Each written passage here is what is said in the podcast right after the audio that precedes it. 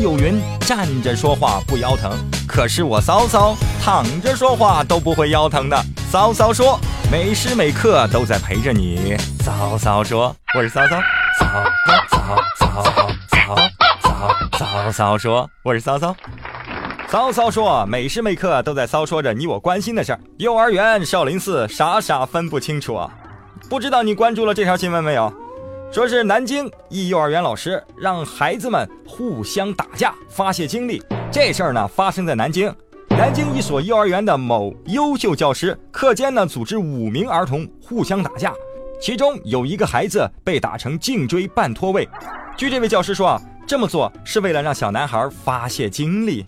干得漂亮！习武先习德，打人先挨打。这位师傅，你用心良苦啊！请问你准备好被打学生家长登门踢馆了吗？当自己是开搏击俱乐部呢，还是耍猴呢？下次再做阳刚教育之前，记得带好护具。他们都认到你了。这位算是交了学费了。看这条新闻啊，厨师变声与学徒搞对象，骗走了两万多块钱啊！话说，在北京某个餐馆，师傅、厨师。跟学徒介绍了一位女朋友，但该学徒呢与这位女友呢从来没见过面，只是通过电话和网络联系。期间呢，这位女朋友呢多次找各种理由借款两万多块钱。后来才发现啊，所谓女友是厨子冒充的，电话里的女生也是使用变声软件伪装出来的，厉害呀！这让我不禁想到了一个镜头。突然有一天，电话响了。电话那头说：“我系东北黑社会李儿子，在我手上拿一百万赎人啦。”嗯，好好好好，不要伤害我儿子，不要伤害我儿子。广东腔的东北黑社会。原来啊，柯南那个变声器啊，还真的可以这么使。傻徒弟啊，快感谢老师给你上的这堂社会课吧，两万块钱就当交了学费了。要不然遇上台湾那边那帮职业诈骗的，你还不得把命搭进去啊？当然有好事儿也有坏事儿。看这条新闻啊，歹徒终结者中国蝙蝠侠诞生了。男子持刀入室抢劫，独居老太啊夺刀折断之后扔出窗外。这事儿发生在重庆。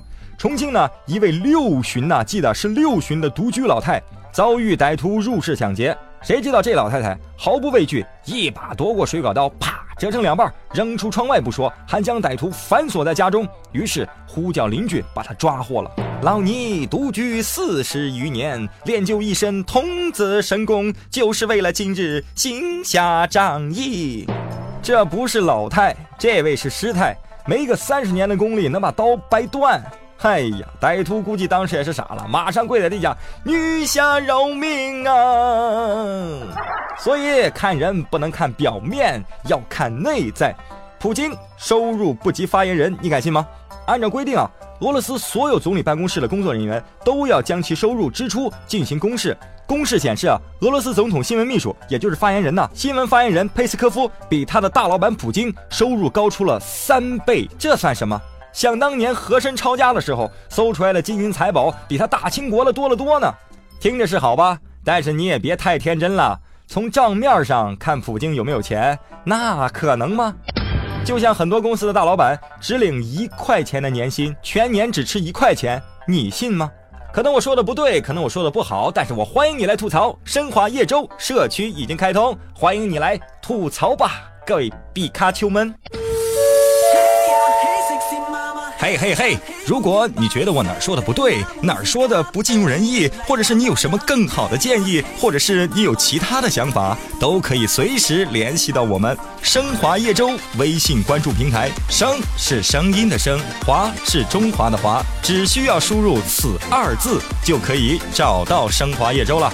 好了，常联系吧，拜。